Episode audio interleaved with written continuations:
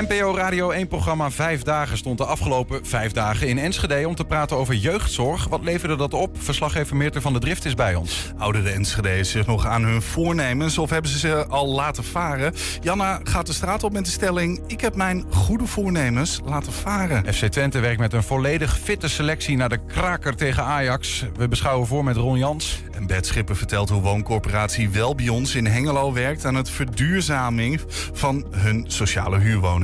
Na vijftien jaar trekt Peter Mensen de stekker eruit. Na dinsdag is het Verborgen Theater echt verborgen, want hij stopt ermee. En Bart-Peter Zweem is terug met de column van de dag. Het is vrijdag dertien februari. Dit is honderdtwintig Vandaag. honderdtwintig. honderdtwintig Vandaag. Mensen die deze week over de Oude Markt liepen s'avonds in Enschede, die moet het zijn opgevallen. Er stond een grote gele bus van N P O Radio één. Vanuit die bus maakte N T R Poont het programma Vijf Dagen. Daar werd elke avond, vijf dagen op rij, gesproken over jeugdzorg in Enschede.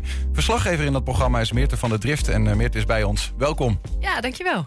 Ja, en welkom... kan niet hier komen zonder dan ook even langs jullie te komen. Welkom in onze gele bus, zou ik zeggen. Hè? Ja, rode bus. Alleen, alleen hij is dan inderdaad niet geel en het is ook geen bus. Maar goed, het is wel een radiostudio. Wat een ding is dat, even. Het is, is echt een soort van vrachtauto, toch? Jij ja. bent er langs gelopen. Ja, ik ben er langs. Nou, je, kan er ook, je, je moet er bijna langs kruipen, want het is echt een hele flinke unit. En ja. hij staat ook zo mooi tegen de ijsbaan aan. Dus dat zorgt uiteindelijk ook wel voor... Uh... Echt een groot ding. Ja, ja. Nou ja, ik kon er inderdaad niet. Ik heb hem ook gezien. Ik liep er ook langs. En dan vooral s'avonds even naar binnen gespiekt. Jullie maken daar radio tussen acht en... En, uh, half, half negen. Dat heb ik ook gedaan. Gewoon heel even spieken. Ja, ja. En daarover gesproken trouwens. Uh, radio tussen acht en half negen. Vanuit die, die enorme bus daar op de Oude Markt. Wat doe je dan de rest van de dag? Want het programma heet Vijf Dagen en niet Vijf Avonden. Ja, ja, zo is het eigenlijk. Vijf avonden zouden we misschien moeten doen. Ja. Maar ben je dan de rest van de, van de dag ook nog bezig om her en der wat dingen op te halen? Of was het echt alleen dat half uur vanuit die bus... Uh, po- uh, praten ja, het met is mensen. Eigenlijk allebei. Want wat, wat ik doe is, ik maak elke dag een reportage. En soms is dat al om negen uur 's ochtends. Dus dan moet ik ergens...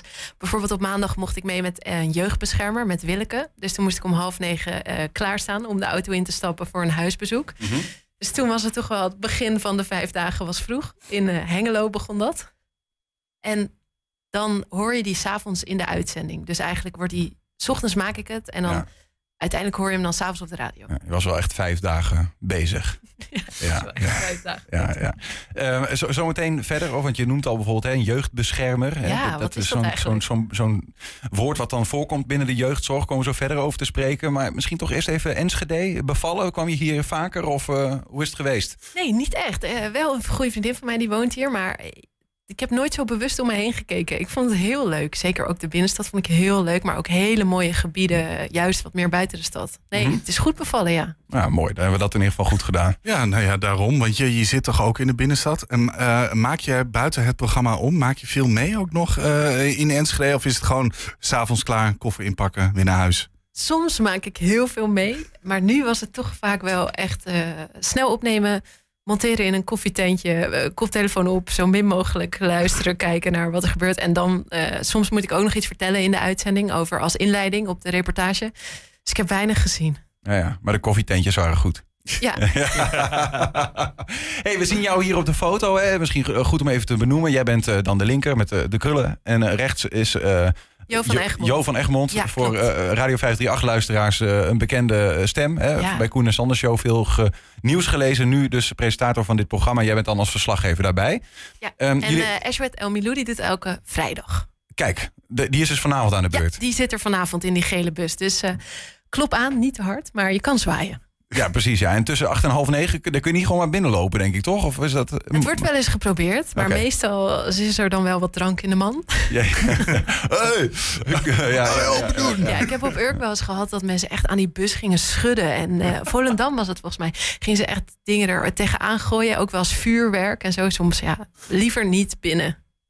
Om acht uur, toch, om acht uur zijn de mensen toch nog niet beschonken? Is dat daar? Nou, ik, nou ja, in Enschede niet meegemaakt? Er is wel behoorlijk op het raam geklopt. Hij is dus ook wel heel zichtbaar. Ja. En dan, dan waren jullie ongetwijfeld in gesprek over een thema dat raakt aan, aan jeugdzorg. Ja, deze hele week. Uh, wat, wat is... Uh, jeugdzorg is... Ik, ik, ik ging dat even opzoeken, want ik dacht ook van... Ja, maar goed, ik heb wel groot misschien... Ja. Heel groot. Uh, behelst van alles. Maar als je het in een notendop zou kunnen moeten samenvatten... Waar hebben we het eigenlijk over dan? Ja, de zorg voor... onvolwassen mensen, dus voor kinderen. En je hebt allerlei soorten en maten. Uh, je hebt vrijwilligen, dus je kan om hulp vragen. Maar je hebt ook een gedwongen kader. En dan kom je meer bij de uh, raad en die jeugdbeschermers. Maar het kan ook zo klein zijn als iemand die je uh, uit de klas haalt... omdat je bijvoorbeeld je ouders gescheiden zijn... en je daar verdrietig van bent. En dat je daar een soort spelletje mee doet. Uh, een wijkcoach kan dat bijvoorbeeld doen... zodat je wat ontspanning meer krijgt met die situatie... en dat je schooldag weer wat makkelijker gaat. Dus het, kan, het is van uithuisplaatsing te, tot samen voetballen. Ja. Het is allemaal jeugdzorg.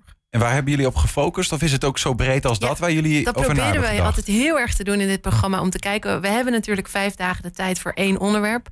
om te kijken of we elke dag een ander perspectief kunnen... en zo persoonlijk mogelijk verhaal. Zo ben ik echt bij een jongen geweest...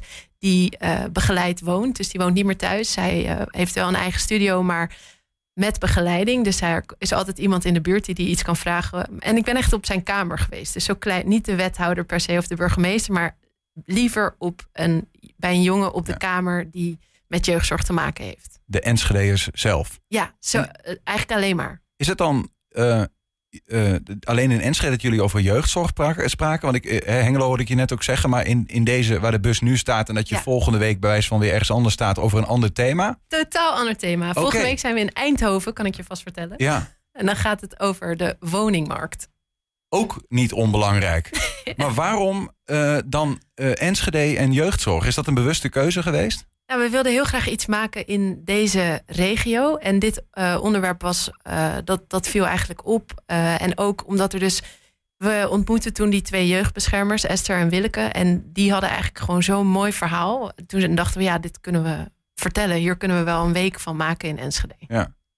Nou ja, goed, de jeugdzorg is natuurlijk wel landelijk. Ook wel een ding wat ja. uh, veel... negatief in de nou ja, komt. Uh, uh, regelmatig. Ja. Hè, tekorten in de jeugdzorg. Hè. Mensen hebben eigenlijk te weinig um, handjes om te doen wat ze moeten doen. Uh, in Enschede horen wij tegelijkertijd... En, maar dat zijn altijd geruchten, dus daar moet je een beetje voorzichtig mee zijn. We hebben wel eens uit, uit huisplaatsingen die dan volgens de mensen... De, bijvoorbeeld de pleegouders die kinderen hebben, uh, onterecht is bijvoorbeeld. Ja. Um, ja, wat voor dingen... Uh, heb je in Enschede heb je, uh, heb je gehoord waarvan je dacht van... Bah, dit is wel uh, hier, dit is eigenlijk niet oké okay, hoe dit gaat? Nou, sowieso wat je op je bordje krijgt als je dit werk doet. Dus we zijn heel erg in gesprek gegaan met de mensen... die dus te maken hebben gehad met jeugdzorg of zelf uh, daarin werken. Bijvoorbeeld die jeugdbeschermer, om dat woord nog maar eens te noemen. Nou, die hebben verhalen van dat ze ergens komen... en dat kinderen geen bed hebben, maar een matrasje op de grond. Baby's met eenentwintig botbreuken. Ze zijn... gruwelijke verhalen. Ja. Er gebeuren hele erge dingen achter de voordeur. In Nederland ook. En, en eh, om maar even ook een stukje te laten zien van wat jullie daar dan doen. Eh, en volgens mij is dat een gesprek met iemand die zelf eh, werkt eh, in de jeugdzorg. En, en zelf zegt van ja, ik moet soms duivelse keuzes maken. Ja, toch? Dat is hoe de week begon eigenlijk, met de werkdruk. Dus dat je, de, al die dingen zijn aan de hand, allemaal in gezinnen. En dan uh, is het jouw baan als uh, jeugdbeschermer, dus als je werkt in de jeugdzorg... om te kijken, goh, wat moeten we daar nou mee? Is het kind veilig? Wat kunnen we doen? Mm-hmm. Maar als je zoveel gezinnen hebt en zoveel kinderen... dan moet je dus soms een keuze maken waar je naartoe gaat. En ja. dat is waar uh, Esther de Molde over vertelt. Ik ben wel benieuwd zometeen van je te horen... of je een beetje hebt kunnen achterhalen deze week... Um, waar zit nou het probleem? Of uh, uh, een beetje voorzichtige analyse. Maar laten we even kijken naar het gesprek waar je het over hebt. Het gesprek ook met... per dag bepalen we wat het allerbelangrijkste is vandaag. Ja. Stel dat jij gewoon moet zeggen... oké, okay, ja, ik kan... Kan je een voorbeeld geven van... Ja, waar je dan wel? Ja, nou ja. Ja, dat kan ik wel. Um, ik moet soms uh, duivelse keuzes maken... Uh, aan het begin van mijn werkdag... als er ergens een crisis is. Mm-hmm. Um, maar soms heb ik het ongeluk... dat ik in, in mijn caseload twee crisissen heb. He, dus dan kom ik 's ochtends op het werk... zie ik mails voorbij komen. Dat is het eerste wat ik doe. Hè, mijn mails, mijn WhatsApp... Um, voicemails checken. Want dan weet ik, oké, okay, waar, waar liggen mijn prioriteiten vandaag? Ja, en dan krijg je berichtjes van het is van het weekend helemaal ja, misgegaan. Dus bij een jongere op de groep bijvoorbeeld. Hè, die woont op een groep uh, en daar is het helemaal niet goed gegaan. Heeft mogelijk suïcidale gedachten. Um, daar ben ik de voogd van. Hè, dus dat is dan, hè, dan, dan zijn ouders niet meer gezaghebbend. Hè, mm-hmm. Dus dan uh, ligt de wettelijke verantwoordelijkheid bij ons als jeugdbeschermer. Um, Dan is die crisis er. En er is ergens anders nog een crisis. Dan moet ik dus een duivelse keuzes ma- keuze maken. Ja. Waar ga ik dan nu het eerst naartoe? En wat ga ik telefonisch dan maar afhandelen? Of uh, zorg ik dat er iemand anders dan maar in dat netwerk even daar maar naartoe ik, kan? Ik, ik Terwijl ik er bijna, zelf naartoe wil. Ik durf het bijna niet te vragen, maar Is het tot nu toe altijd goed gegaan? Dan? Bij mij gelukkig wel. Maar dat is dan gewoon geluk ja. eigenlijk ook? Ja. Dat durf ik best wel te zeggen. Met name omdat ik uh, ervan overtuigd ben. En ik heb het meerdere keren meegemaakt. Um, ik heb er ook wel eens een podcast over gemaakt. Daar heb ik ook over gesproken. Dat um, ik een keer een zaak heb gehad. Um, van een jongetje uh, van zes jaar oud. Die... Um, een V O T S, dat is een voorlopige ondertoezichtstelling... en dan mag het geen uit huis plaatsen. Dus dan is het acuut gevaar. Mm-hmm. Uh, dus die, dan heb je meteen die maatregelen. Ik had toen, was ik beginnend jeugdbeschermer... en had ik een vijftig procent caseload. Hè, omdat ik dan nog opbouwend was. Daardoor had ik meer tijd.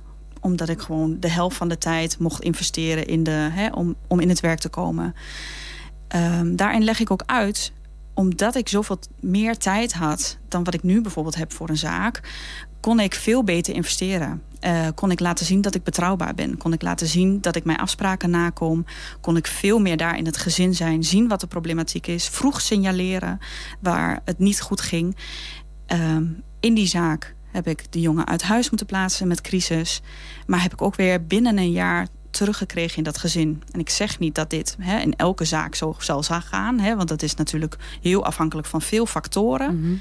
Maar ik ben ervan overtuigd dat als uh, ik in elke zaak dusdanig kan investeren... en dusdanig mijn gezicht kan laten zien...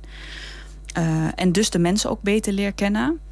Uh, dat ik ook zorgvuldiger mijn werk kan doen. Ja, ja kort gezegd... Uh, te weinig tijd uh, eigenlijk om alles te doen. En soms letterlijk 's ochtends moeten bepalen... welke crisis ga ik, uh, ga ik aan. Waar, waarom wil je dit stukje laten zien?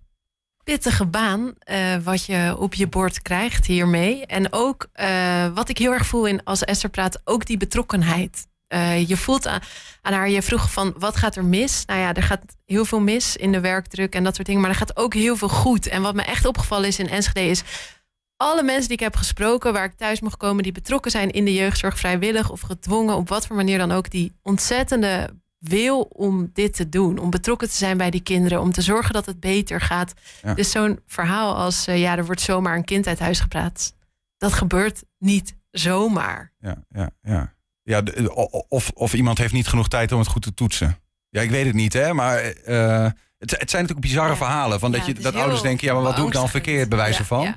Maar en, en hebben jullie het ook gehad over oplossingen? Over wat moeten we nou in Nederland veranderen? Of misschien wel in Enschede op lokaal niveau. Maar volgens mij is de wet op jeugdzorg een landelijke wet. Ja, ik weet moeten meer mensen het zit. werk gaan doen. Uiteindelijk. Dat is het.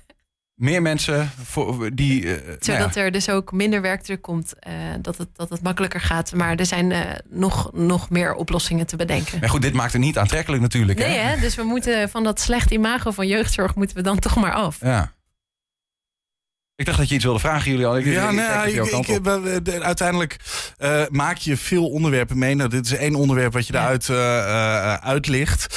Uh, uh, hebben jullie ook in vijf dagen wel genoeg tijd om echt het onderwerp uh, uh, echt helemaal te behandelen? Of is het vlees net warm terwijl jullie net weg moeten gaan? Nou, ik vind het best chic om vijf dagen een half uur over één onderwerp te kunnen praten. Vanuit dus al die perspectieven. Ja. Nu hebben we een minuut of tien. Dan moet het ge- klusje geklaard zijn. Ja, dus dat, ik denk dat het een, een...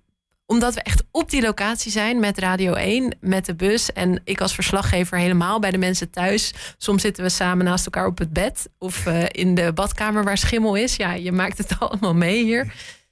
Dat, je, dat, het, wel, dat het lukt om iets van dat verhaal te vertellen... maar het kan altijd meer. Ja.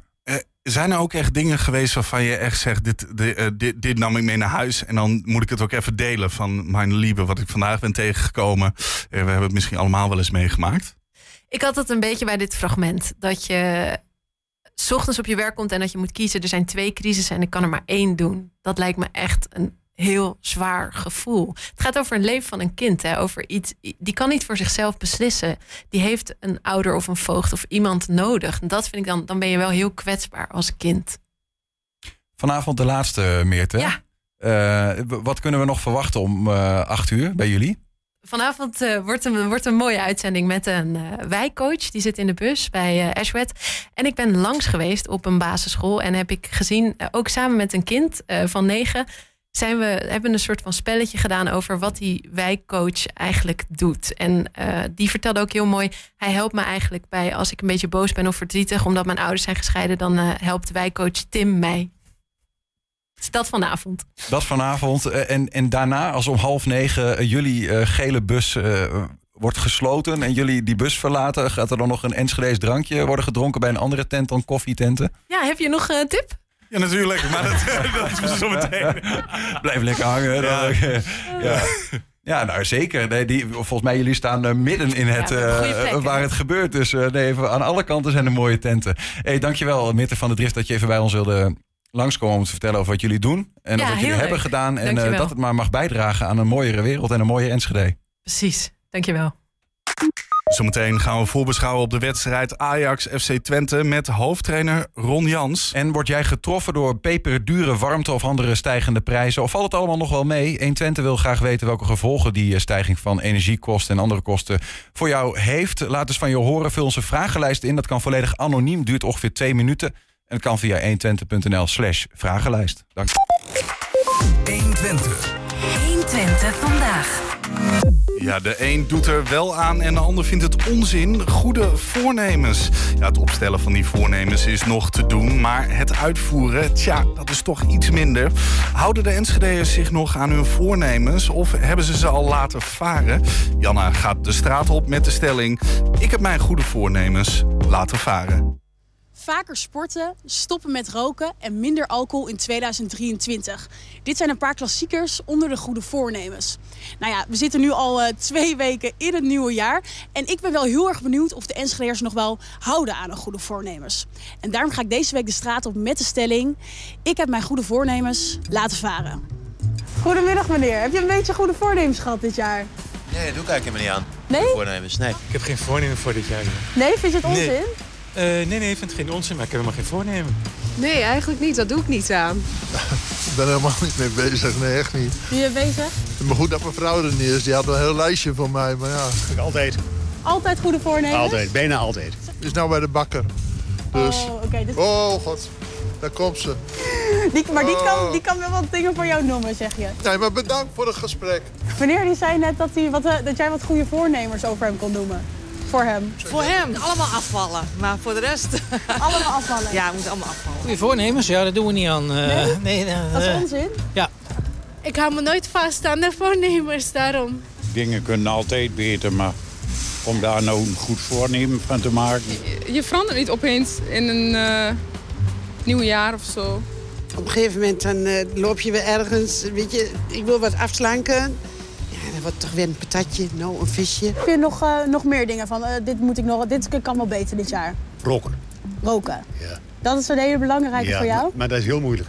Uh, nee, niet per se. Ja, iets meer rust pakken, dat is wel belangrijk, denk ik. Oh, stop met roken bijvoorbeeld. Stop met roken. En lukt dat al een beetje? Nee, dat lukt nooit.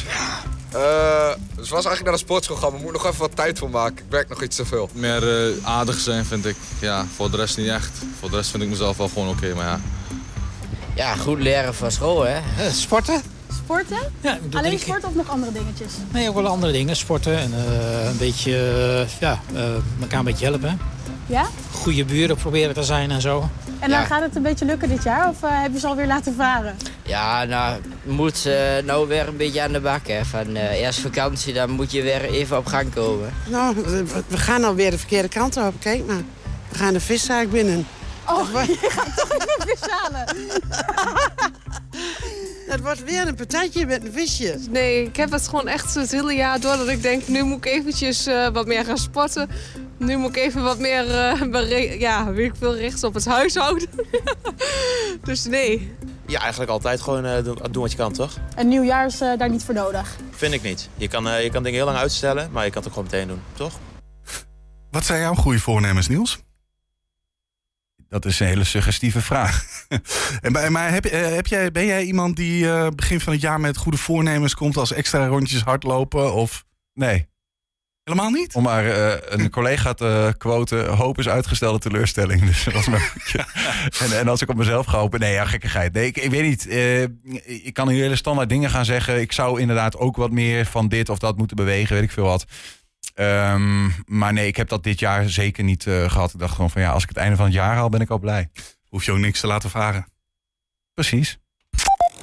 honderdtwintig. honderdtwintig vandaag. Ja, F C Twente speelt morgenavond de kraker uit bij Ajax. Beide teams ontlopen elkaar amper op de ranglijst. Er is één punt verschil in het voordeel van de Amsterdammers. De belangen zijn dus groot. Voor trainer Ron Jans zou het dus prettig zijn als de griepgolf weer is gaan liggen, die afgelopen dinsdag in het bekerduel tegen Telstar zorgde voor veel afwezigen. Misschien maar eens beginnen met de ziekenboeg. Is die weer leeg? Het is helemaal leeg. Het is echt geweldig. Ja, dat is top. Dan heb ik het ook eigenlijk meer over de griep gevallen, maar misschien dan überhaupt de blessurebank is dan denk ik ook helemaal leeg. Ja, nee, dat, dat klopt. We hebben nog wel een aantal spelers, uh, Brahma, Brenet, Tsolis. Ja, die zijn nog niet klaar voor negentig minuten, maar die zijn morgen wel bij de wedstrijdselectie. Dus uh, ja, iedereen is gelukkig weer hersteld. Uh, Want uh, ja, als je griep hebt, kun je best een doordeweekse griep hebben dan in het weekend. Want uh, er staat wel een mooie, uh, mooie wedstrijd te wachten. Ja, dat betekent dus ook dat uh, Rami Seruki uh, weer beter is. Um, hoe is het met hem nadat Stoyer misschien toch de deur echt helemaal dicht trok deze week? Of lijkt dichtgetrokken te hebben? Ja, nou als ik vandaag naar hem kijk, dan... Uh... Dan, uh, dan ben ik heel, uh, heel positief. Maar uh, ja, er is wel wat op hem afgekomen. En, en ook morgen zal veel, uh, veel ogen zullen op, uh, op hem gericht uh, zijn. Maar het ziet er gewoon goed uit. Dus hij gaat morgen gewoon uh, spelen. Van Wolfswinkel zei net, uh, hij liep op het trainingsveld alweer vooraan. Over, over Rami. Ja, alleen ja, bij, bij deze trainingen loop je makkelijk vooraan. Omdat uh, een dag voor de wedstrijd, ja, dan, dan is het niet uh, wie, wie het hardst en het meeste loopt. Uh, dus, uh, maar ik vond hem, uh, ik vond hem lekker, uh, lekker trainen. Ja. Uh, Sadilek, die was al een uh, paar dagjes weg. Uh, dat is allemaal goed gegaan? Ik heb vanmorgen met hem gesproken en hij kwam echt uh, stralend. Uh, hij zegt, het is zo goed geweest. Uh, ja, inhoudelijk, ja, dat, dat, dat moet hij maar zelf zeggen. Maar het heeft hem hartstikke goed gedaan, die drie dagen. En uh, ja, hij keek ook hartstikke goed uit zijn ogen. Dus uh, ja, hij is er ook weer bij. Je zei al, er zitten wel wat spelers bij die natuurlijk net terugkomen uit blessures, nog een beetje voorzichtig uh, mee aan moeten doen. Um, in hoeverre heeft wat dat betreft de bekerwedstrijd met wat wijzigingen jou tot nieuwe inzichten gebracht?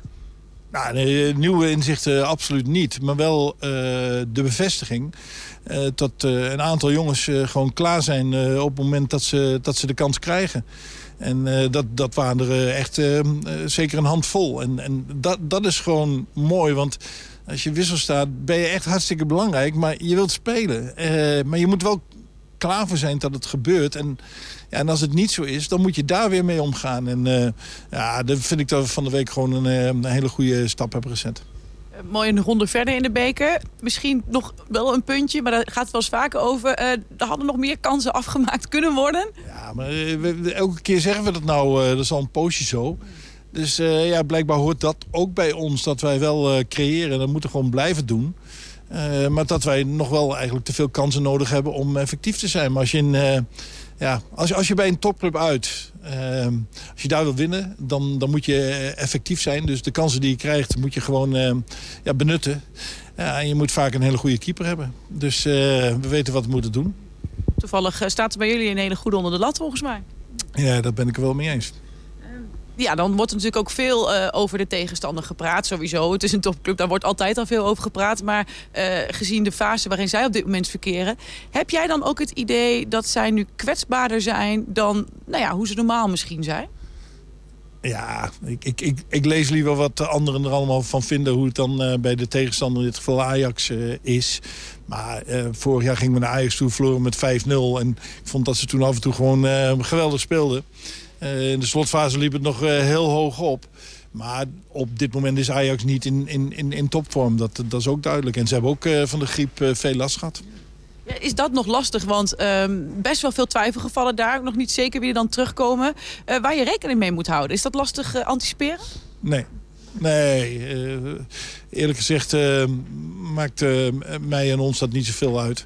Want uh, als Ajax op volle sterkte is, uh, uh, ja, so be it. Maar wij moeten gewoon morgen moeten gewoon, uh, top zijn. Elke speler moet gewoon het beste uit zichzelf halen. En een team moet de doorslag geven. Een uitwedstrijd, dat ligt hier wat minder uh, dan thuis. Um, maak je daar dan af en toe nog dat je denkt, hmm, dat moeten we echt wel een keer uh, ook gaan omdraaien? Ja, nee, als je kijkt naar het aantal punten wat je uit en thuis hebt gehaald, is het verschil groot. Vorig jaar was het helemaal niet zo. Uh, maar in de uitwedstrijden tegen, uh, tegen Feyenoord en A Z... Uh, vind ik dat, dat uh, bij Feyenoord op een gegeven moment kwamen we met een man minder... en was er natuurlijk een verschilletje. Maar ik vind niet dat we daar in die wedstrijden uh, uh, qua niveau op... Uh, op, op uh, dat we onderuit zijn gegaan, integendeel. En, uh, thuis tegen P S V was het ook goed. Uh, en we hebben Ajax niet uh, gehad, dus uh, we mogen het laten zien morgen. Ja, de aanloop naar de toppen van morgenavond was voor F C Twente goed. Afgelopen week werd ten koste van Telstar de volgende ronde in het bekertoernooi bereikt. En vorig weekend werd er ook de eerste competitiewedstrijd na de winterstop winnend afgesloten. In de winstpartij tegen Emmen had spits Ricky van Wolfswinkel zijn doelpunt alweer snel te pakken. Bijna altijd een beetje de vraag stellen is en beantwoorden hoe belangrijk dat voor een spits is, dat het dan meteen alweer begint te lopen. Oh nee, zeker lekker hoor. Ik bedoel, ik heb ook wel eens even droog gestaan. Maar uh, nee, het is lekker om gewoon zo snel mogelijk die eerste weer erin te hebben. En eigenlijk uh, door te gaan bij, uh, waar je mee gestopt bent. En uh, ja, voor spits telt dat zeker. Uh, wat extra als uh, andere spelers, andere posities wellicht. Alleen uh, daarnaast uh, ja, geniet ik meer. Omdat je wat ouder wordt ook van de, van de assists en gewoon van de overwinningen. Die zat er mooi in. Uh, en toch, afgelopen weekend en ook afgelopen week... een verhaal wat misschien al wat langer rondom jullie speelt... blijft het toch ook weer een beetje gaan over... ja, ze hadden... er nog wel meer kunnen maken. Het afmaken van kansen, het creëren van kansen. Speelt dat wat jou betreft ook nog steeds een beetje voor jullie team? Um, ja, maar dat doe ik meer eigenlijk op, ja, op alle facetten. Want wij uh, we staan er gewoon heel goed op. Uh, we doen het goed, we presteren goed. We staan uh, op de juiste plek in de, in de ranglijst. Alleen wij voelen aan alle kanten dat er gewoon nog heel veel rek zit bij ons. Uh, dat is uh, manier van spelen en ook het doelpunt te maken. Ja, dat, uh, dat is uiteindelijk het, uh, het moeilijkste van het voetbal. Ja, en dan zijn er natuurlijk wedstrijden waarin je dat misschien wat beter kunt leiden dan in andere wedstrijden. Waarin je, hè, het zijn tegenstanders waarin je dan uiteindelijk zoveel kansen krijgt dat je ze dat toch wel maakt. Maar er komen ook wedstrijden waarin je ze ook maar heel weinig krijgt. En die moeten dan vallen. Is Ajax uit zo'n wedstrijd? Uh, nou, dan krijg je, over het algemeen krijg je daar veel minder kansen natuurlijk. Daar moet je wat scherper uh, in zijn. En ja, je hebt ook uh, bijvoorbeeld ja, Telstar krijgen wij ook heel veel, we hebben eigenlijk te veel kansen nodig om de eerste te maken. Uh, ja, dan, dan komt er soms wel eens wat in een team van uh, we hebben zoveel kansen, dus hij valt zo wel. En dan ben je misschien wat minder gefocust, waardoor je dus geen goal gaat maken. Uh, maar ja, er is geen reden om, uh, om die focus niet te hebben, zeker zaterdag niet. Nee, dat vergt dan misschien wat meer efficiëntie in zo'n duel.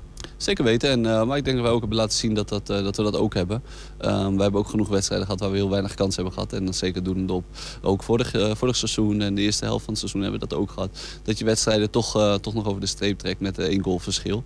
En uh, gewoon met één nul lekker, uh, uh, lekker weer terug naar Enschede rijdt. Dus die uh, wedstrijd hebben we ook zeker gehad, dus dat hebben we ook helemaal in ons. En uh, wat ik zeg, de resultaten staan, goed, staan er goed op en dan moeten we doortrekken. En uh, met één goal of met vijf goals. Uit naar de arena. Altijd een, een, een zware dobber. Uh, nu zullen er veel mensen zijn die zeggen... als je Ajax een keer wil pakken, is dit misschien wel het uh, moment. Leeft dat bij jullie überhaupt? Nou, het leeft meer gewoon dat wij er goed op staan. Dat wij ons goed voelen en uh, veel vertrouwen hebben. Geconcentreerd zijn, hard werken naar de doelstellingen die we hebben. Um, en dan zie je natuurlijk dat Ajax wat, uh, uh, wat aan het struggelen is. Dat het onrustig is rondom Ajax. Alleen, je weet dat Ajax altijd levensgevaarlijk is. Of ze nou met een heel team uh, ziek hebben of geblesseerd hebben. Ajax heeft altijd een bepaald niveau staan. Dat uh, ieder, iedere ploeg met, uh, met vijf nul van de mat uh, thuis kan, uh, kan spelen als ze dat willen. Uh, en als ze daar uh, scherp op zijn. Alleen, wij zijn er ook klaar voor om... Uh, om te incasseren en om uh, ja, Twente te laten zien waar, hoe wij erop staan. Dan komen ze op jou misschien tot nu toe wel iets kwetsbaarder over dan... nou ja, misschien af, de afgelopen jaren, want ze natuurlijk echt hele goede jaren hebben gehad? Nee, zeker. Dat staat er misschien wat kwetsbaarder op. Uh, ik denk dat het door heel veel uh, wisseling is ook. Door heel veel verschillende namen die ze hebben. Um, ja, dat helpt allemaal niet mee. We hebben een nieuwe trainer. Uh, nieuwe, in de directie is ook van alles veranderd. Er is zoveel veranderd waardoor het, uh, ja, het gewoon tijd nodig heeft. Uh, ik uh, ken Alfred wel. En ik denk dat Alfred een uh, ideale Ajax-trainer is. Um, ja, die heeft wel een, een moeizame start. En uh, ja, dan krijg je al snel uh, stelverhalen en gezeur natuurlijk. Alleen, uh, ja, ik weet de kwaliteit. Ik ken hem. Uh, En ken zijn kwaliteiten dus, uh, en ook de kwaliteiten van Ajax. Dus dat, die komen er altijd weer, uh, weer boven, maar hopelijk zaterdag nog even niet. Dan misschien om het af te ronden even iets heel anders. Um, is nou na deze week Strooijer gooit die deur dicht op transfergebied? Wordt de, worden de Feyenoord muziekjes nu ook niet meer gespeeld? Nee, dat ligt misschien nog wat gevoelig. Maar nee, uh, kijk, wij hebben, um, iedereen heeft uh, begrip voor de, de situatie waar Ramis uh, in heeft gezeten. Um, welke wensen hij heeft gehad, welke wensen de club heeft. Wij hebben als team ons ook een gedachtes erover en onze wensen om uh, Ramis hier te houden. Want Ramis is gewoon dermate bepalend voor ons... Uh, dat wij hem echt nodig hebben om, uh, om te bereiken wat wij willen bereiken. En uh, zeker in de wintertransfer is dat uh, ja, voor ons uh, enorm fijn dat hij gewoon blijft. Uh, hij heeft hem misschien anders willen zien, maar daarentegen kennen wij Rambies ook heel goed. Die, uh, die ook gewoon, uh, zoals vandaag, weer uh, voorop loopt in de training en daarin honderd procent geeft voor Twente. Want daar heeft hij alle, heeft hij alle kracht voor en heeft hij alle focus voor. Ik vraag het aan jou omdat je toevallig daar inderdaad bij de N O S wat over had gezegd. En ook omdat ik vaker van spelers hoor dat jij wel, euh, nou als bijvoorbeeld ze zegt van bijtekenen en een beetje een leuke rol uh, in vertolkt af en toe. Um, eigenlijk misschien het laatste wat jij zegt, en ook om het interview af te ronden, van dat hij er vandaag toch weer staat, weer voorop loopt. In hoeverre speel jij dan een rol daarin? Als misschien een iets oudere speler in de selectie, dat jij ook met zo'n jongen praat en, en probeert hem over die teleurstelling heen te helpen? Of kan hij dat heel goed zelf? Uh, Allereerst kan hij dat heel goed zelf. Uh, maar ja, we hebben niet alleen ik, maar we hebben genoeg mensen in het team die daar ervaring in hebben. En ook gewoon uh, begrijpen zijn situatie. Maar ook weten wat voor... Uh, ja, hij heeft er ook eerder in gezeten al en ook een teleurstelling moeten verwerken. Maar wij kennen Rambies heel goed. En uh, er is geen enkele twijfel dat hij, uh, dat hij zaterdag een van de beste spelers op het veld is.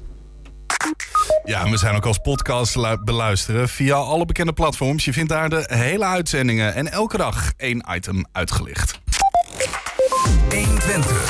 honderdtwintig vandaag. Iedere tweede dinsdag van de maand konden streekgenoten er genieten van een dosis cabaret. En tweeënhalf jaar geleden verhuisde het Verborgen Theater nog van Boekelo naar Enschede. Maar nu, vijftien jaar na de oprichting, is de laatste voorstelling in zicht. Het Verborgen Theater in Enschede is na aankomende dinsdag echt definitief verborgen, want Peter Mensen stopt ermee. Peter. Helemaal, helemaal. Ik ben er helemaal klaar mee. Ja, joh. Ja. Nou ja, uh, wil je er nog wat over vertellen? Nou, een heel klein beetje. Ik oh. kan er wel over, over zeggen. Als je tegenwoordig een leuk programma hebt, kom je nauwelijks in de krant. Eén stukje grensoverschrijdend gedrag, voorpagina. Ja. Ik, ik heb het helemaal gehad. Ja, ja, ja. Dus, dus kunnen we dit, moeten we dit gesprek hebben over theater, over het Verborgen Theater of over grensoverschrijdend gedrag? Want dan nou, ik kom je in de krant. Ik wil het wel graag over theater hebben. Oh, toch wel. Ja, ja, ja, ja. De kachel moet wel branden. Hè? Ooit iets in die sferen meegemaakt? Dan kunnen we het combineren, hè? Grensoverschrijdend ja. gedrag binnen het Verborgen Theater. Ik heb wel meegemaakt... Nee, grensoverschrijdend gedrag, dat was schering en... Uh, hoe heet die ook alweer? Inslag? Ja, precies. en, uh, maar het schoot mij op weg uh, naar, naar deze studio, schoot mij in de auto te binnen... dat ik op een gegeven moment een cabaretier had... die wou niet optreden. En die liep heel te snuffelen zo. En ik zei, je moet op tijd beginnen... want om half negen is het publiek dat zit klaar voor jou. Ja, nou, even, even een kleine lijn uh, trekken, zei hij. En ik zei, ho, ho, ho, ho, ho. En we hadden een hele mooie kleedkamer in, uh, in Boekelo... maar er zat geen deur in. En dat was een beetje uh, behelpen en zo. En, maar er, er stond wel een hele grote zo, zo'n radiator... Ja. Zo, zo'n informante koelte, weet je wel. Ja. En die ja, lag allemaal van die witte lijnen op een spiegel. Ik dacht, ja, ja, dat ken ik ook allemaal niet, weet je wel. En toen zei ik tegen die jongen, ik zei, oh, nee, eerst, eerst die lijnen moeten nog op, weet je wel. Want anders begin ik niet. Ik ga ook niet zeggen hoe die heet. En hoe was de voorstelling? Ja, gaf je ik nee, was dat. Nee, nee, nee, nee, nee. Ik zeg maar, ik zeg, ik zeg maar, het is veel te warm hier, wacht maar even, weet je wel. Dus ik zet die ventilator zet ik op tien en ik... Oh, nee. alles, van de, alles van die spiegel af. En toen? Wat toen, toen? Toen moest hij nog beginnen. Ja, maar toen ging hij natuurlijk niet meer... Uh, toen ging hij wel beginnen. Z- ziede, en hoe... Ziedend. Toen, ging hij dat, toen was hij zo dom om dat verhaal te gaan vertellen... wat hij in de kleedkamer door mijn toedoen had meegemaakt. Aan zijn publiek. Ja. Dus iedereen die bij, daarbij was, wist, weet nu... dat is die, de persoon die, waar het precies. over gaat. En na een half uur hield hij ermee op. Toen zei hij, ik ga naar huis. Ah, dat gebeurt allemaal in het Verborgen Theater. Even die naam, hè, want het is geen fysieke plek. Het is letterlijk een verborgen theater, toch? Ja. W- w- wat? Dat, dat constateert hij goed. Ja. uh, w- w- waarom is dat eigenlijk zo? Als in, wat is het Verborgen Theater? Wat zit daarachter? Ja, nou, dat, dat heeft helemaal geen, geen uh, be- uh, diepere bedoelingen of zo, weet je wel. Dat, ik, ik, ik kwam op een gegeven moment in dat zaaltje in Boekelo... en die man uh, van, die, uh, van het café die zei van... kun jij een beetje publiciteit maken voor uh, een bandje wat hier komt te spelen? Ja, De Buren was dat destijds. Precies. Toch? Ja. En uh, toen zei ik, mag ik dat zaaltje zien? En dat was echt een hele oud, krakkemikkig zaaltje... met een heel podium waar de ratten overliepen. Het zag er verschrikkelijk uit. Maar het had wel iets magisch. Dus ik zei tegen die man zo uit iets blauw van... Uh, hou jij van cabaret? Dat vind ik geweldig. Hè. Dat vind ik zo fantastisch. Ik zei, dan gaan wij hier cabaret beginnen. Ja, die man die dacht, maar hij is niet helemaal, uh, die spoort niet helemaal. Ik zei, maar met een, geef me een weekje de tijd. Kom ik met een programma. En dan, dus na een paar dagen, ik dacht, ja, ik trek daar stoute st- schoenen aan, ja. ja. En ging ik naar hem toe. Ik zei, nou, dit, dit programma heb ik voor je aankomende maanden. Hij zei, was je echt serieus? Ja, natuurlijk was ik serieus. Ik zeg, nou nog een naam. Ik zeg, want het is hier zo verborgen. Ik zei, dan noemen we meteen uh, Verborgen Theater. En zo is gewoon begonnen. Wat grappig.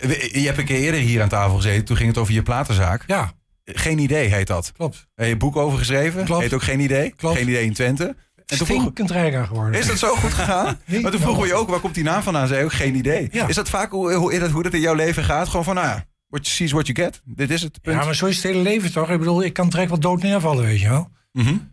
En dan rijd je weg en ik bedoel, dan val ik dood neer en dan klaar. En dat is het gebeurd. Maar je moet wel tot die val dat je dood neervalt, moet je wel een leuk leven hebben gehad. Ja. En tot nu toe mag ik helemaal niet klagen. Maar goed, tegelijkertijd, vlak voordat we dit gesprek begonnen, zei je... Oh, ik heb nog wat aantekeningen in de auto laten liggen. Dat, dat, dat, je, je hebt dus wel iets voorbereid. Ja, Kom ik, niet zomaar ik, uit de lucht vallen. Nee, maar ik vind het ook wel, zou wel heel arrogant zijn... als je hier binnenstapt en zegt van... nou jongelui, doe maar eens wat, weet je ja, wel. Ja. Dat, dat zou niet kunnen. Dat vind ik niet. Maar de verhalen zitten ongetwijfeld allemaal in je hoofd. Hè? Als je dan die, die vijftien jaar terug, uh, terug gaat, je noemt al net een mooi verhaal. Ja. Dis er nog eens een op van dingen die je daar meemaakt in dat Verborgen Theater. Nou, wij hadden de, de eerste voorstelling... Toen was hij nog echt volkomen onbekend van Jandino, dat kleine Antilliaantje. Ja, Jandino Asporaat. Dat hele witte gebit. En die, uh, die, uh, die kwam heel echt, zo'n mannetje, weet je wel. En die, die kwam binnen en, ja, bent u de programmeur? Ja, klopt. En uh, ja, zei hij, wat voor een publiek komt er hier uh, eigenlijk?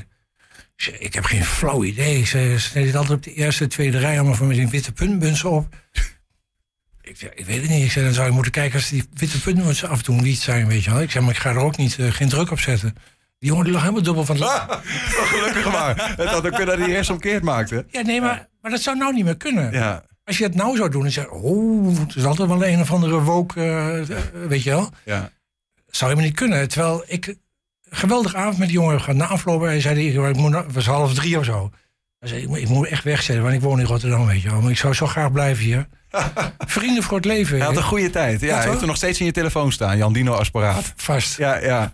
Maar is dat, is dat, uh, zit daar iets onder wat je nu zegt? Want dan hoor je natuurlijk hè, dat, dat de, de humor een beetje verdwijnt. Dat we wat minder goed van elkaar nou, kunnen hebben. Het valt mij wel op dat, dat er wel heel voorzichtig met de humor wordt omgegaan. Zo van, kan dat? Kan dat niet? Er is altijd iemand die het vingertje opsteekt van, nou, ik vind niet dat het kan. Maar het is killing toch voor cabaret, denk ik? Tuurlijk is dat killing. Daarom is het ook zo belangrijk dat jongens als Freek de Jong, André Manuel en Theo Maas op het podium staan. Die durven nog wat te zeggen. Maar ik weet van bepaalde jongens dat ze ook zeggen... ja, vroeger trok ik vol gas los en nou tot tachtig procent, ik durf het niet meer. Ja. Heb, je dat, heb je dat ook in je eigen Verborgen Theater gemerkt? Dat, dat op een manier dat er een verandering zit in die afgelopen vijftien jaar in de grap? Ja, maar, maar meer bij het publiek dan bij, bij, uh, bij de cabaretiers. Hoe bedoel je dat? Nou, dat, dat mensen na afloop zeggen van... nou, hij had het daarover. Vond het wel op het randje, hoor. Vond het oh ja, wel, echt? Ja, vond het wel op het randje. En dan, dan loop ik altijd naar zo'n mevrouw toe en zeg ik... mevrouw, krijgt voor mij een wijntje, want volgens mij bent u echt een jazzliefhebber. Nou, hoe weet u dat? Nou, dat kan ik aan die sokken wel zien, weet je. Communistisch kooltreintje. Ja, ik, nou, ik kom hier nooit weer. Ik vind u zeer onbeleefd. Ik zei, nou, ik hoop dat u nooit weer komt.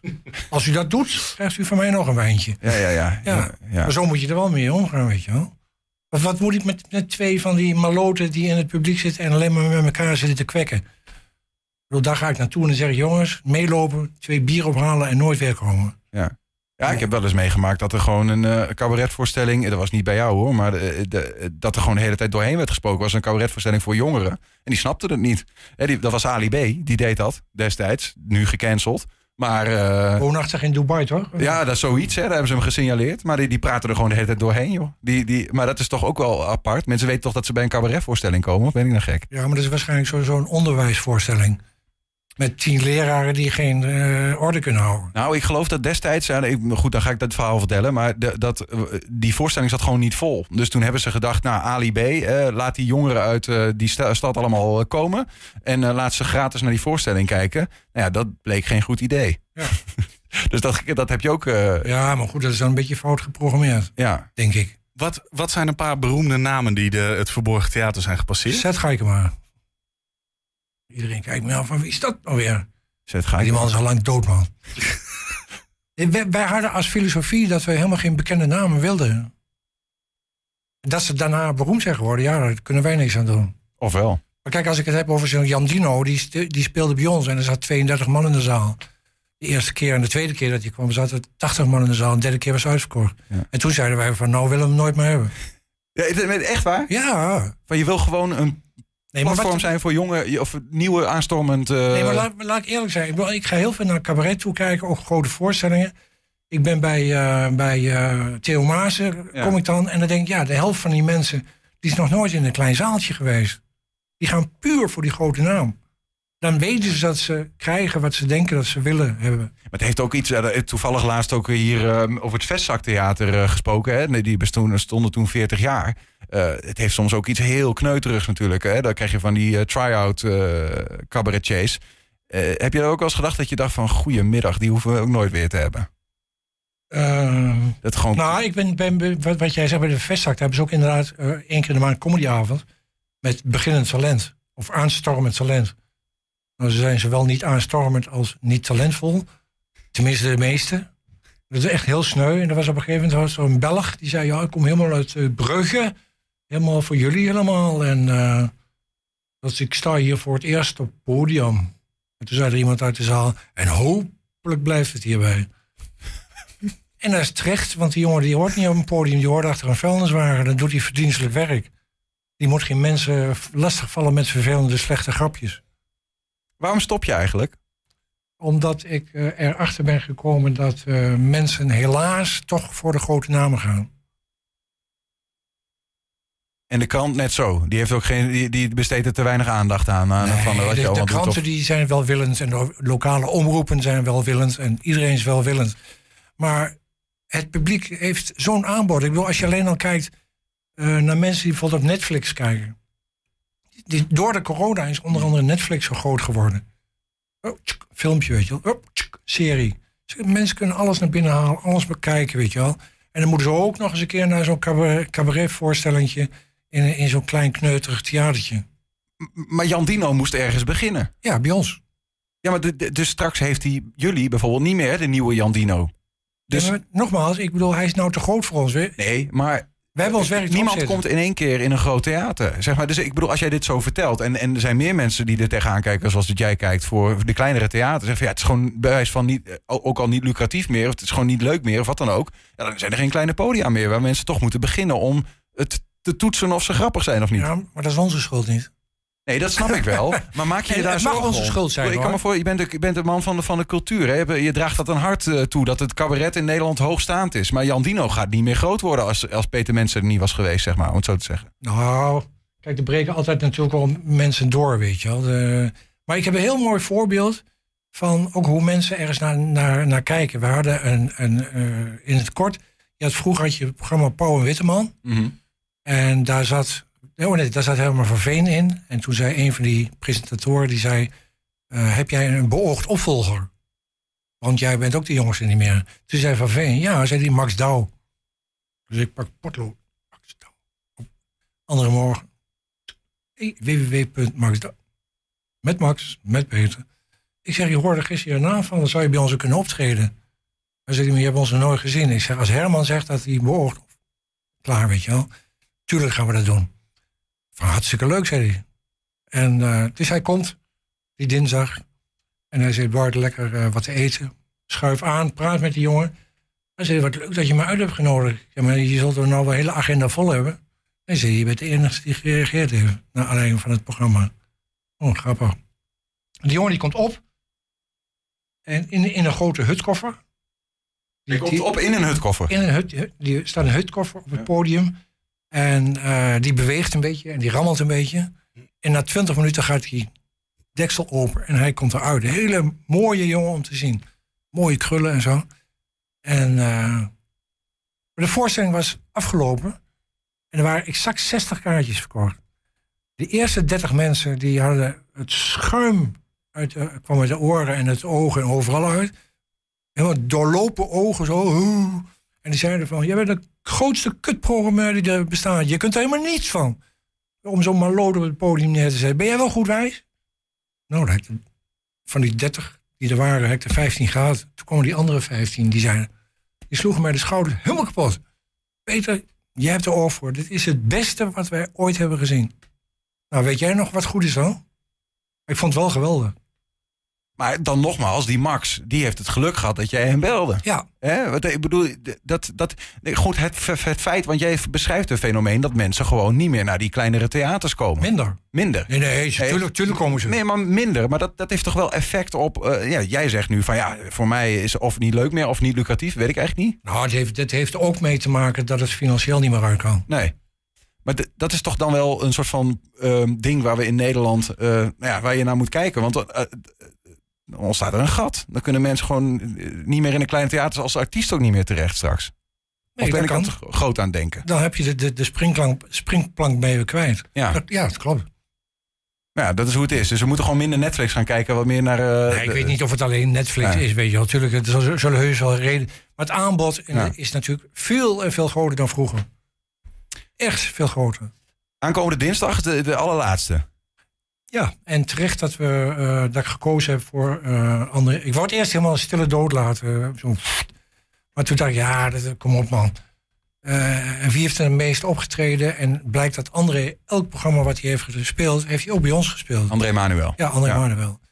En ik vind hem zelf ook een van de, be- van de beste cabaretiers van Nederland. Dus ja, dan is het een kwestie van... En toen belde ik eerst het impresariaat op. En toen zei ik van, uh, zus en zo, uh, die en die datum... En toen kreeg ik een of ander aardig meisje aan de telefoon... die het niet zo goed begreep. En die zei, ja, ja, maar we, we zitten al vol met de agenda. Ik zei, ja, maar het is op een dinsdag... en ik kan me niet voorstellen dat André op een dinsdag vrij heeft. Daar hoeft hij niet te spelen. Dus doe me nou een lol. Bel hem zelf even op. En dan ja. hoor je iets van hem wel. Dus André die zei meteen van... ja, tuurlijk hoor, boekelo, weet je wel. Nou... Dus die, die vindt dat geweldig, want ik mag ook afsluiten. En André heeft een keer de verborgen bokaal gewonnen. En weet je wel. En dit is zo'n kind, kind van het huis. Verborgen bokaal is... Uh... Verborgen bokaal, die, uh, dat is de publieksprijs van het Verborgen Theater. Ja. Waar staat die nu? Aan het eind van het seizoen wordt er gewoon, mag iedereen stemmen. Ik heb zo'n adressenbestand. Ja. En dan mail ik iedereen. Uh, wat vond je ervan? Ja, wat vond je ervan? Waar staat hij nu? Want daar blijft hij dan voor goed, denk ik. Nee, hij is geen wisselbokaal. Iedereen die mag hem ook houden. Oké, okay, ja, ja, ja, ja. En Jandino heeft hem onder andere een keer gewonnen. En toen... Uh, ik had die bokaal uh, in de auto zitten... en die, die is toen gestolen. Die bokaal. En dat heeft ook in de krant gestaan. Uh, verborgen bokaal, Jandino, bla, bla, bla, bla. En Jandino, die heeft toen, toen was hij al een beetje bekend. Die ging nog steeds met een programma van... ja, mensen, toen ik nog onbekend was...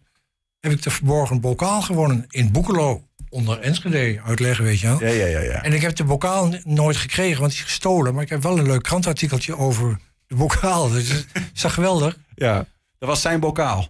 Dat was ge- zijn bokaal, die was gestolen. Dus die mijn, was echt uit mijn verborgen. Auto. Echt, echt verborgen, ja, ja wat ja. dat betreft. Nou ja, na aankomende dinsdag dan gaat er ook uh, voorgoed een dekentje over het Verborgen Theater. En dan uh, blijft hij voorgoed in, uh, in de nou, ijskast. Ik hou wel een slag om de arm, oh. zeg ik. Want uh, ik heb als voorbeeld gegeven dat uh, uh, Judith Maas, de... de Uh, zus van Theo, als zij mij belt en ze zegt, goh Peter, ik wil nou een try-outje doen met, met Theo voor het nieuwe programma, kan dat? Dan gaat hij ga, incidenteel... Ga ik, ga ik niet nee zeggen. Wordt hij weer opgericht? Nee, maar dan doe ik hem wel alleen voor de vaste, vaste bezoekers. Zijn er nog kaartjes voor aankomende dinsdag? Ga ik een hele lange vinger, zo'n lange vinger doen. Nou, al die mensen zeggen, ja, maar ik wil er ook graag naartoe. Ja, maar waar was je dan de afgelopen vijftien jaar? Dan ga ik, ga ik heel wreed doen. Antwoordapparaat.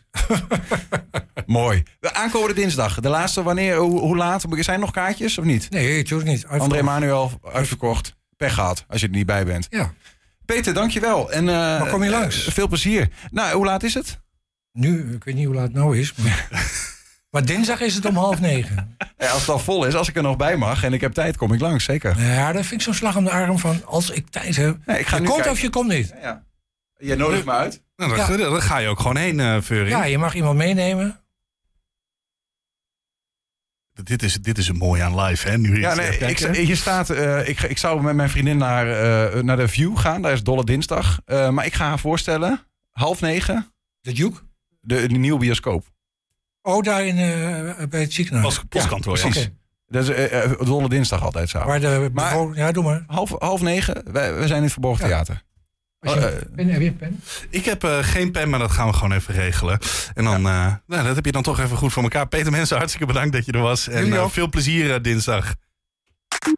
Ja, straks gaan we naar de column van Bart Peter Zweem. honderdtwintig vandaag. Ja, wooncorporaties hebben de komende jaren een enorme opgave als het gaat om verduurzamen van huurwoningen. Nederland zit niet alleen te springen om meer woningen, maar ook om beter geïsoleerde woningen. In Hengelo is wooncorporatie Welbions daarmee bezig. Bijvoorbeeld door het bouwen van duurzame, circulaire woningen. Bert Schipper, adviseur duurzaamheid bij Welbions, vertelt hoe de wooncorporatie dat aanpakt. Ja, we staan hier aan de Boekeloze weg. Uh, acht woningen die... Uh... gesloopt zijn tot op de fundering. En uh, dat waren gewoon stenen uh, woningen. En uh, ja, zoals je dat nu ziet, dit zijn uh, helemaal van hout opgetrokken. Vinti-hout, dat is uh, naaldboomhout. En uh, her, hergebruikt, je ziet het ook wel her en der. En ik denk dat houtbouw echt een hele belangrijke toekomst heeft uh, om circulair te gaan bouwen. We hebben ook uh, die nestblokjes, uh, die zitten ook aan de zijkant. Met name om uh, vogels, en, maar ook uh, ja, uiteraard de zwaluwen. Zo, om die uh, in ieder geval ook weer een plek te geven. In het kader van flora en fauna, denk ik ook goed. Uh, en qua, qua biodiversiteit. Dus ik denk dat het gewoon een hele goede uh, nou ja, in ieder geval oplossing is. Om in ieder geval ook uh, de vogeltjes welkom te heten in dit mooie woongebouw. Nou, laten we nu maar naar binnen gaan. Want zo geweldig weer is het op het ogenblik ook niet. Uh, zullen we dat doen?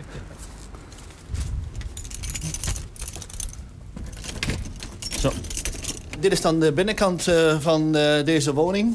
Uh, vooral uh, opgebouwd uh, met hout. Heel veel hout. Houten platen, farmacelplaten.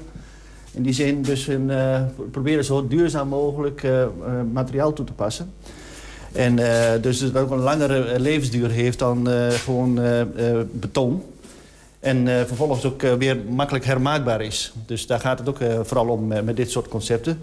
Omdat we ook de opdracht hebben vanuit de overheid om in tweeduizend dertig vijftig procent van onze materialen die we verbruiken circulair moeten zijn. Deze woning is uh, dus uh, bijna energie-neutraal, maar dat gaan we de komende jaren monitoren. Van in hoeverre deze woning misschien wel helemaal energie-neutraal is. En dat zou natuurlijk geweldig zijn dat mensen geen rekening meer hebben. Dit heet vacuümglas. Dit heeft de, de isolerende werking zeker van een trippelglasramen uh, uh, uh, of ruiten. Uh, dit, dit is uh, dus vacuüm, zegt het al. Dit tussen twee, twee uh, glasplaten is dus vacuüm, dus vacuüm gezogen. Je kunt, als je heel goed kijkt, maar dat zul je waarschijnlijk niet ook op de camera zien, dus zie je heel kleine puntjes. Die zitten daartussen, want uiteindelijk, uiteindelijk die ruiten moeten niet tegen elkaar aankomen. Er moet dus eigenlijk een, een ruimte tussen zijn, maar die is luchtvrij. En dat betekent dus dat die daardoor enorm goed isoleert. En, uh, en daardoor... dat is misschien ook wel belangrijk, zijn die kozijnen in de regel ook veel minder breed. Dus je hebt minder materiaal nodig en dat is ook weer duurzaam. Hoe minder materiaal je toepast, hoe beter natuurlijk het uiteindelijk is. Want uiteindelijk moet je zorgen dus dat je grondstof niet uitgeput raken.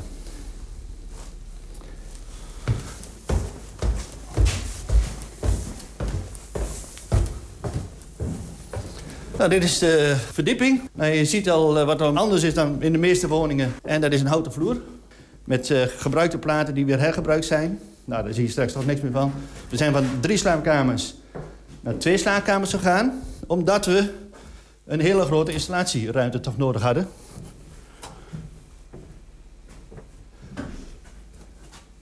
Dit is uh, warm tapwater. Uh, dit is dus de warmtepomp. Verdering van de, uh, de bergingen, die zijn ook, uh, zal ik maar zeggen, t, uh, tweedehands zal ik maar als het ware. Dus die zijn dus uh, ergens anders vandaan gehaald en hier geplaatst. En het hout is ook allemaal, zal ik maar zeggen, hergebruikt wat aan de verderingen zit. Dus om te proberen maar zo op die, die manier zo min mogelijk materiaal echt te gebruiken wat je, en alleen dat te gebruiken wat je nodig hebt en dan, dan vervolgens duurzaam te doen. Maar dit is een mooie kamer, daarom hebben we van drie naar twee. Maar dit is dan wel een hele mooie ruime kamer. Maar als je dan drie slaapkamers hiervan moet maken in totaal, dan is het daar weer net te klein. Ja, ja, dat is een groot nadeel. Kijk, en we gaan straks dit ook allemaal evalueren. Twee jaar lang gaan we monitoren, zeker twee jaar. En dan gaan we kijken van in hoeverre we dit verder gaan toepassen. Uiteindelijk gaat het daarom, hè, dat ze kunnen gaan opschalen. En zodat we meer woningen op deze manier kunnen gaan, uh, gaan verbeteren. Ja, in de maandelijkse talkshow Hengelo Speelmaandag. Meer aandacht voor het verduurzamen van de huurwoningen. Aan tafel zit dan onder meer Erik Markvoort, directeur-bestuurder van Welbions. En heb je een tip voor de redactie? Mail dat dan eventjes naar info at honderdtwintig punt n l. En Willig, zit jij hier aan tafel? Kan allemaal. honderdtwintig. honderdtwintig vandaag. Iemand die geen mail stuurde, maar hier toch zit.